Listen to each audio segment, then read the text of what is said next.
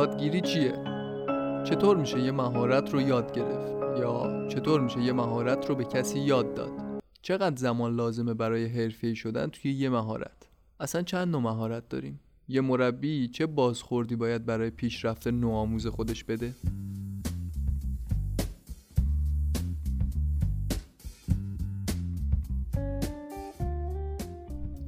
سلام من رضا صفیخانی ام اینجا پادکست گایتون حاله اینجا ما در مورد ورزش و هر چیزی که به ورزش ربط داره صحبت می‌کنیم.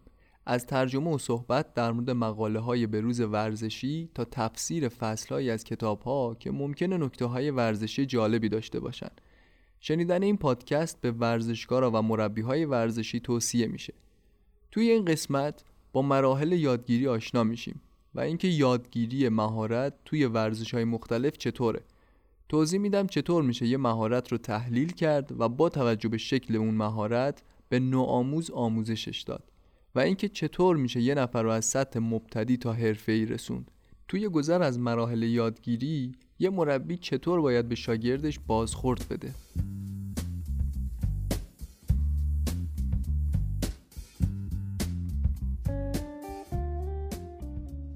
یادگیری رو مجموعه از فرایندا همراه با تمرین و تجربه که به تغییرات نسبتا پایدار توی قابلیت اجرای ماهران منجر میشه تعریف کردن. حالا این فرایندا می‌تونن از خوندن کتاب گرفته تا دیدن فیلم یا تمرین کردن همون عمل کرد باشن. از تعریف بالا میشه اینو متوجه شد که هر کاری که باعث افزایش توانایی یا استعداد فرد بشه توی این مجموعه دستبندی میشه. توانایی یادگیری برای موجود زنده یه موضوع حیاتیه.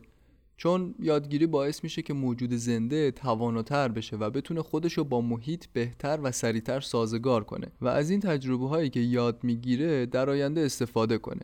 یادگیری تقریبا همیشه در حال انجام گرفتنه و اگه دنبال یادگیری نباشیم همون موجود نسبتا ساده ای میموندیم که بودیم.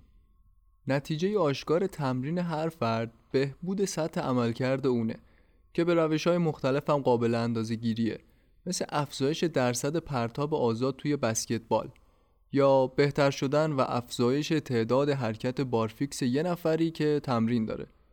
ولی یادگیری یه چیزی بیشتر از بهبود سطح عمل کرده روانشناسا میگن یادگیری یه قابلیت اجرای ماهرانه است. که در طول تمرین تکامل پیدا می‌کنه. به این صورت که بهبود توانایی به بهبود عملکرد هم منجر میشه. بنابراین این بهبود عملکرد به خودی خود یادگیری نیست بلکه نشون دهنده شروع یادگیریه.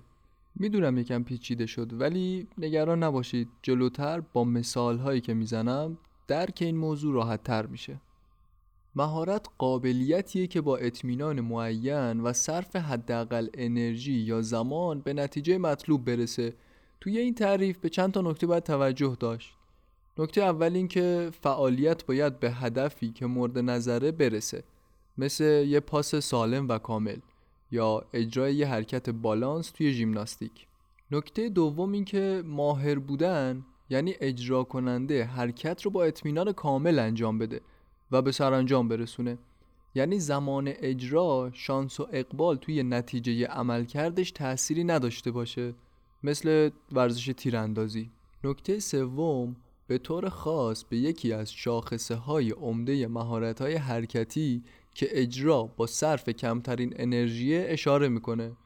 مثل یه دونده ماراتون که باید در طول 42 کیلومتر انرژی خودش رو مدیریت کنه و با کمترین صرف انرژی مسیر خودش رو ادامه بده. ولی اینجا تکلیف ورزش های قدرتی مثل پرتاب وزنه چیه؟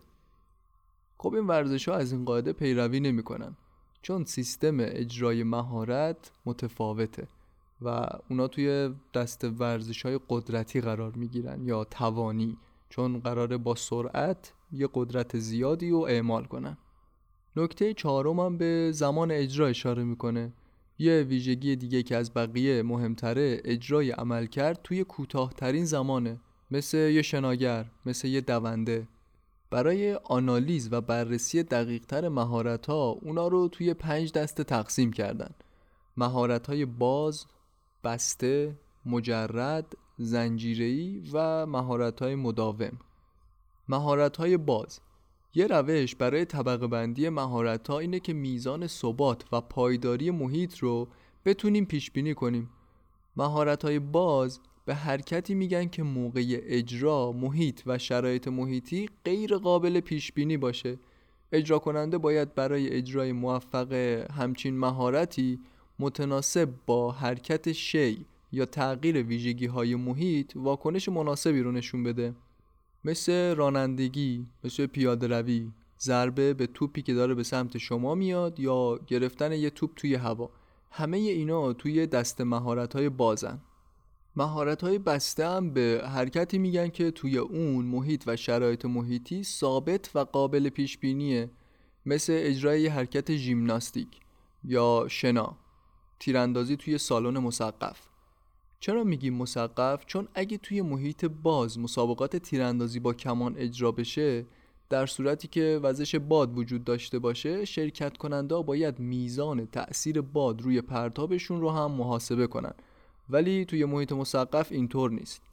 در کل توی مهارت های بسته اجرا کننده می‌تونه هر زمان که بخواد اجرا رو شروع کنه و مهارت رو مطابق میل خودش پیش ببره. مهارت مجرد. مهارتیه که نقطه شروعش به طور مشخص پیداست و توی زمان بسیار کوتاهی انجام میشه مثل شوت کردن یا پاس دادن و پرتاب کردنی که توی یه لحظه به طور مجرد انجام میشه. مهارت مداوم مهارتیه که آغاز و پایان مشخصی نداره و اجرا کننده توی مدت زیادی در حال انجام این مهارت مثل دوچرخ سواری، دویدن یا شنا کردن. بعضی مهارت ها یه چیزی بین مجرد و مداومن که بهشون مهارت های زنجیری میگن. این مهارت ها مجموعی از مهارت های مجردن که زنجیروار به هم متصل شدن و پشت سر هم اجرا میشن تا یه عمل پیچیده رو تشکیل بدن. مهارت های زنجیری باید توی جای خودشون انجام بشن تا نتیجه کار موفقیت آمیز باشه مثل تعویز دنده توی رانندگی یا عبور از موانع توی اسکی. احتمالا میگید پس تفاوتش با مهارت باز چیه؟ تفاوت اینجاست که مهارت زنجیری توی زمان نسبتا بلندتری اجرا اتفاق میفته و به هم متصل میشه هرچند که نقطه های شروع و پایان قابل تشخیصه. مهارت های حرکتی مداوم مهارت های انسان شکلهای متنوعی دارن. بعضیاشون روی کنترل و هماهنگی عضلات بزرگ تاکید دارن مثل فوتبال. یا حرکت های زمینی ژیمناستیک. ولی بعضی مهارت ها به گروه های عضلانی کوچکتر ارتباط دارن و نیازمند دقت و ظرافتن مثل تایپ کردن یا تعمیر ساعت. مربیایی که روش های مؤثر یادگیری رو بهتر درک کنن قطعا توی آموزش مهارت ها به ورزشکارای خودشون برتری بیشتری دارن. توی بیشتر مهارت ها عامل حسی حرکتی و ادراکی اهمیت بالایی داره. مثل وقتی که یه بازیکن تنیس حریف خودش رو موقع ضربه زدن زیر نظر داره و می‌خواد حدس بزنه که حریف توپو به سمت چپ زمین می‌زنه یا سمت راست. یا یه بازیکن بیسبال وقتی می‌خواد تشخیص بده توپی که داره به سمتش میاد توی مسیر مستقیم یا منحنی. همه اینا توی یک لحظه درک میشه و بعد به تصمیم گیری منجر میشه و در آخرم اجرا میشه. از این طریقه که بازیکن می‌فهمه چه کار باید کنه و کی و چه موقع واکنش نشون بده. این تصمیما عامل موفقیت اصلی بازیکن توی اجرا هستن. سه تا عامل هست که توی اجرای مهارت ها اهمیت بالایی داره. اولی درک ویژگی های نسبی محیطه دومی تصمیم گیری درباره نوع اجرا و بهترین زمان برای اجراست. سومی هم فعالیت عضلانی سالماندهی شده برای اجرای بهتره. توی بحث یادگیری ممکنه با دو تا واژه روبرو بشید. مهارت شناختی و مهارت حرکتی. توی بخش بعد کامل توضیح میدم اینا چیه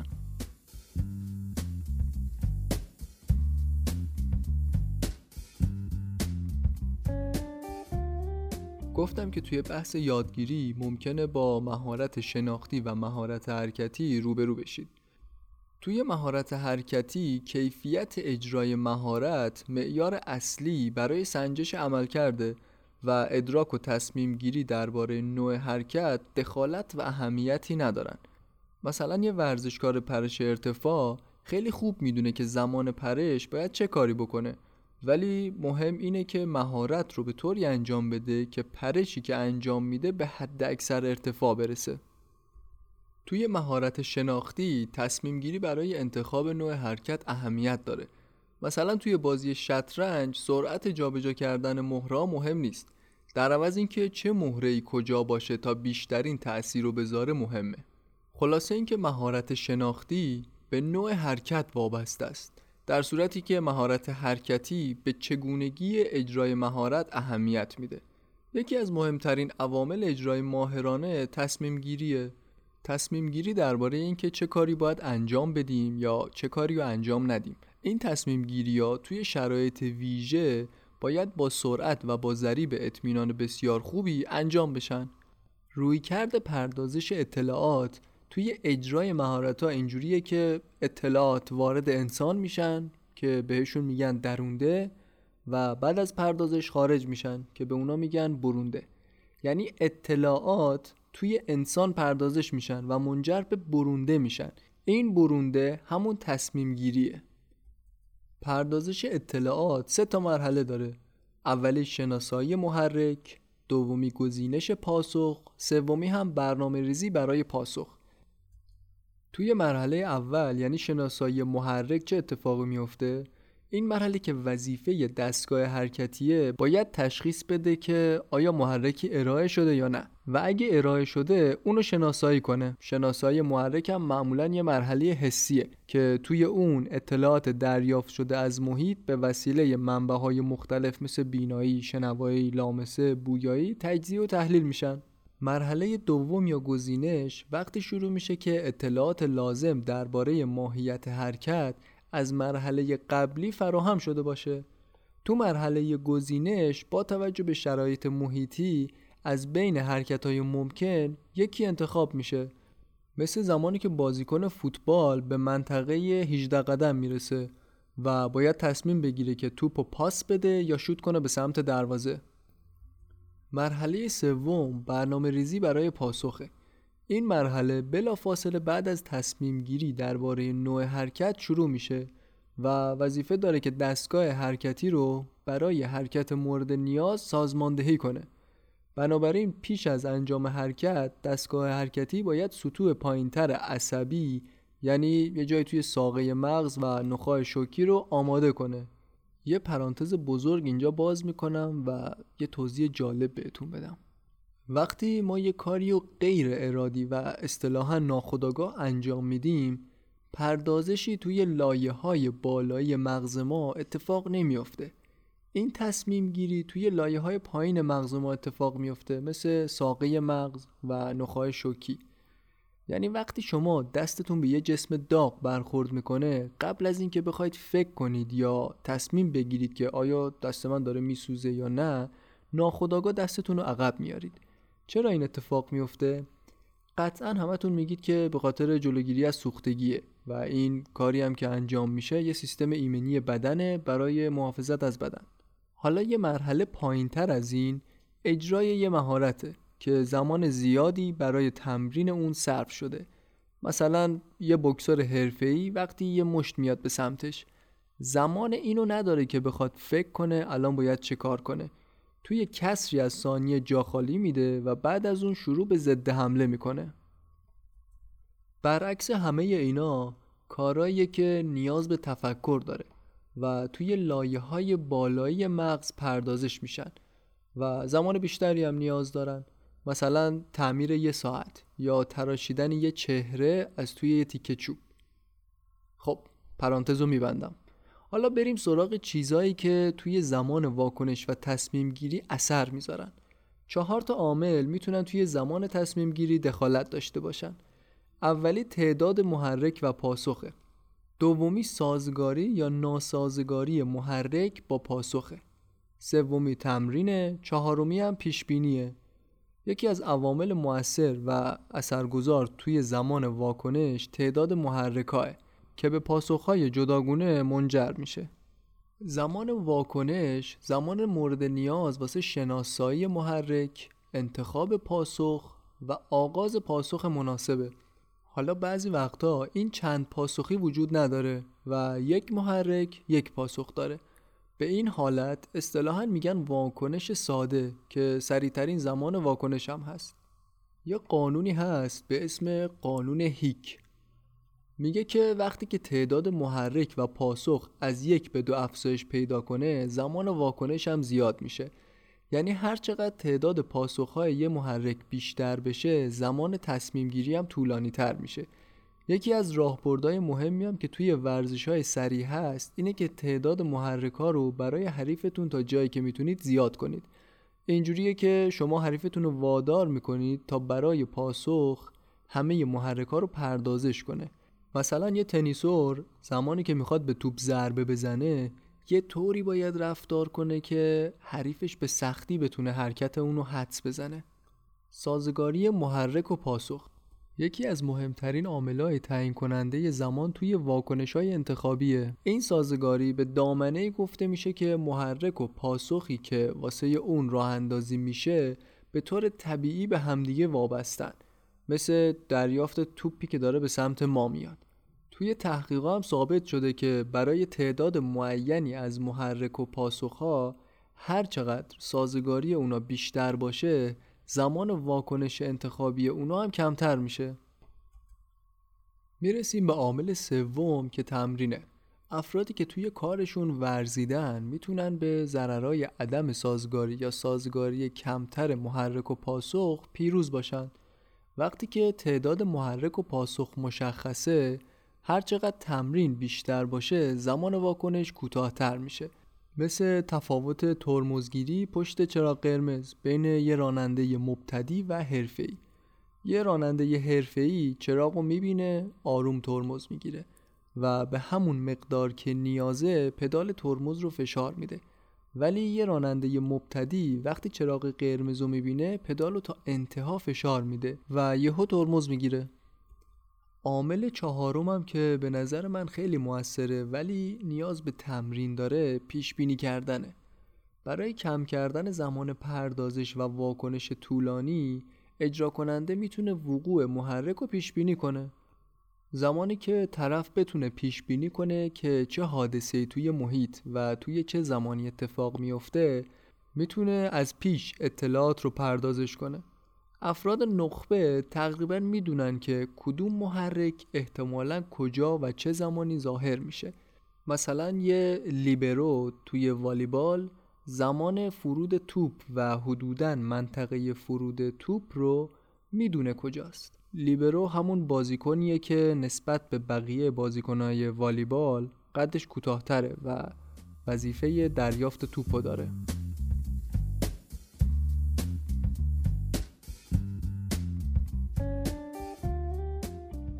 بعد اینکه با فرایند پردازش اطلاعات و تصمیم گیری آشنا شدیم می‌رسیم به مراحل یادگیری. یادگیری سه تا مرحله داره. مرحله کلامی شناختی مرحله حرکتی و مرحله خودکار. فرقی نمی‌کنه که شما چه مهارتی رو بخواید یاد بگیرید. تقریبا برای آموزش و یادگیری همه مهارت ها این سه تا مرحله رو باید بگذرونید. اولین مرحله که بیشترین مشکلات و چالش ها برای نوآموز به وجود میاد مرحله کلامی شناختیه چون تکالیف و عملکرد برای نوآموز تازن توی همین مرحله است که سوالایی مثل چه زمانی باید عملکرد رو شروع کرد کی تموم کرد یا چجوری عملکرد و ارزش یابی کنم به وجود میاد. توی این مرحله از آموزش میشه از ابزارهای کمک آموزشی سمعی بسری و بقیه اطلاعات کلامی که توی این مرحله مفیدن استفاده کنیم. مثلا برای آموزش تنیس می‌تونیم یه کلیپ از ضربه تنیس رو به نوآموز نشون بدیم و روی اون فیلم هر چیزی که نیازه رو بگیم. ممکنه نیاز باشه این فیلم رو چند بار به نوآموز نشون داد و سرعت فیلم رو کم و زیاد کرد تا نوآموز درک بهتری از ضربه پیدا کنه. استفاده از فیلم های آموزشی توی ورزش هایی که تمرین و اجرای عملکرد خیلی ساده نیست به تسریع فرایند یادگیری کمک می‌کنه. مثلا توضیح دادن حرکت دست و پا توی حرکت شنای قورباغه. مربی به راحتی می‌تونه زاویه های مختلف مفاصل بدن رو برای نوآموز تحلیل کنه بدون اینکه هیچ کدوم از اونا وارد آب بشن. نکته مهمی که توی مرحله کلامی شناختی وجود داره اینه که ورزشکار یا نوآموز رو وادار کنید که از اطلاعات و تجربه های قبلی و مهارت هایی که بلده توی اجرای مهارت جدید استفاده کنه. یادگیری و تسلط توی این مرحله خیلی سریع اتفاق میافته. اگه مکس داشتن و نامطمئن بودن و زمانبندی ضعیف رو توی اجرای نوآموزتون دیدین نگران نباشید. این مرحله صرفا یه آغاز برای کسب تسلط بیشتر توی اجرای ماهرانه است. ممکنه بعضی از نوآموزا توی این مرحله با خودشون صحبت کنن و در طول انجام مهارت خودشون رو به طور کلامی هدایت کنن. این فعالیت کلامی توی مراحل ابتدایی خیلی خوبه چون برآورد سریعتر و تقریبی مهارت رو تسهیل می‌کنه. ولی بعدا باید اونو ترک کنه. بعد از مرحله کلامی اجرا کننده وارد مرحله حرکتی میشه. توی این مرحله تمرکز بر سازماندهی الگوهای حرکتیه. اینجا دیگه سطح مهارت فرد بالا رفته به طوری که ثبات و کنترل یه نواختی رو از خودش نشون میده و اعتماد به نفسش هم بیشتر شده. یک پارچگی هم توی حرکتش به تدریج افزایش پیدا می‌کنه و اجرای حرکت یک دست میشه. خود همین یک پارچگی باعث میشه که انرژی کمتری هم صرف کنه و کارایش هم قطعا بالاتر میره. توی این مرحله است که نوآموز نظارت به بازخوردا و شناسایی خطاهای خودش رو یاد می‌گیره. اینم بگم که مرحله حرکتی از مرحله کلامی بیشتر طول می‌کشه. مثلا اگه مرحله کلامی یک یا دو هفته طول کشیده مرحله حرکتی در صورتی که نوآموز مشکل خاصی نداشته باشه توی چهار هفته ممکنه به پایان برسه و اگه مشکلی توی یادگیری داشته باشه ممکنه تا چند ماه هم طول بکشه. البته میزان پیچیدگی مهارت هم شرطه. هرچقدر مهارت ساده تر باشه یادگیری و اجرای اونم به نسبت ساده تره و برعکس. بعد یه تمرین نسبتا زیاد نوآموز وارد مرحله خودکاری میشه. توی این مرحله بخشی از حرکت ها غیر ارادی و نیازی به توجه ندارن دامنه های حرکتی هم تقریبا تکامل پیدا کردن و حرکت رو برای زمان نسبتا طولانی می‌تونه کنترل کنه. مثل یه ژیمناستکار که می‌تونه چند تا حرکت رو به طور متوالی پشت هم انجام بده و نیازی به فکر کردن نداره. کاهش نیاز به توجه و به فرد آزادی بیشتری برای اجرای عالیتر فعالیت های شناختی میده. چند تا عبارت کلیدی است که ویژگی های سه مرحله یادگیری رو بیان می‌کنه و دونستن اینا خیلی می‌تونه توی آموزش به ما کمک کنه. توی مرحله کلامی نوآموز یاد می‌گیره که اهداف چیان و چه کاری باید کنه. پیشرفت نسبتا سریع حرکات ناشیانه و پراکنده اجرا میشن نیاز به توجه هم زیاده. توی مرحله حرکتی نوآموز شروع به پیشرفت توی برنامه ویژه می‌کنه. یک نواختی حرکت بیشتر میشه خودگفتاری کم میشه پیشبینی و زمانبندی هم بهبود پیدا می‌کنه. پیشرفت توی اجرا یکم از مرحله قبل کمتره. تو مرحله خودکار نوآموز کاملا متبهر شده. نیاز به توجه کم شده تحلیل حسی خودکار انجام میشن و پیشرفت توی اجرا به آرومی ادامه داره. توی بخش آخر چند تا نکته میگم که می‌تونه توی یادگیری و آموزش مهارت کمکتون کنه.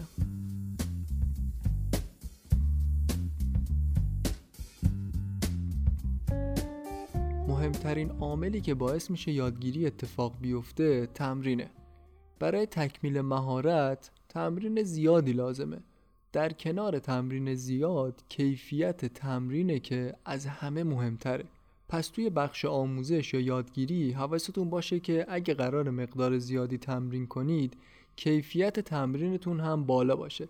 صرفا اجرای زیاده مهارت باعث نمیشه که شما توی اون کار حرفه‌ای بشید. اگه اون مهارت رو اشتباه انجام بدین در واقع مسیرتون رو دارید برای رسیدن به هدف طولانی تر می‌کنید. اهمیت کیفیت تمرین همینقدر بالاست. به نظر شما راهنمایی کردن چقدر توی اجرا تاثیر داره؟ وقتی در طول تمرین راهنمایی انجام میشه توی اجرا هم تاثیر مثبت داره. ولی دقت کنید این راهنمایی ها نباید به شکلی باشه که توی آزمون یا مسابقه نوآموز دچار مشکل بشه.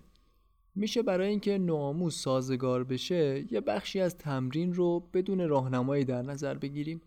ولی دقت کنید که این راهنمایی ها نباید به شکلی باشه که توی آزمون یا مسابقه نوآموز دچار مشکل بشه. میشه برای اینکه نوآموز سازگار بشه یه بخشی از تمرین رو بدون راهنمایی در نظر بگیریم.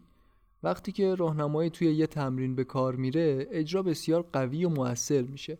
بنابراین راهنمایی یه متغیر اجراییه. توی اجرای عمل کرد. اگه تعداد بازخورد یا راهنمایی مثبت و منفی زیاد بشه ممکنه نوآموز توی اجرای عمل کرد به صورت انفرادی به مشکل بخوره. مثلا اجرا توی مسابقه. پس این وظیفه مربیه که توی دادن بازخورد یه مقدار محتاطانه عمل کنه. استفاده از بازخورد ترکیبی این اعتماد به نفس و به نوآموز میده که توی مسیر درست و در حال پیشرفته. بازخورد ترکیبی یعنی بعد از اینکه نوآموز مهارت رو اجرا کرد 5 تا بازخورد بهش بدیم. سه تا بازخورد مثبت دو تا بازخورد اصلاحی یا منفی. در آخر اینم بگم که هوش همه افراد مثل هم نیست و آموزش دادن نیازمند حوصله است. اگه شما در جایگاه مربی برای یه نفر قرار گرفتید باید بتونید به هر روشی که می‌تونید به اون آموزش بدین. این دیگه وظیفه شماست. ممنون که تا آخر این اپیزود همراه من بودین. اگه از این قسمت خوشتون اومده لطفا اونو با دوستاتون به اشتراک بذارید. امیدوارم همیشه سلامت باشید و ورزش بخشی از عادتهای روزانتون باشه. من رزام اینجا گایتون حاله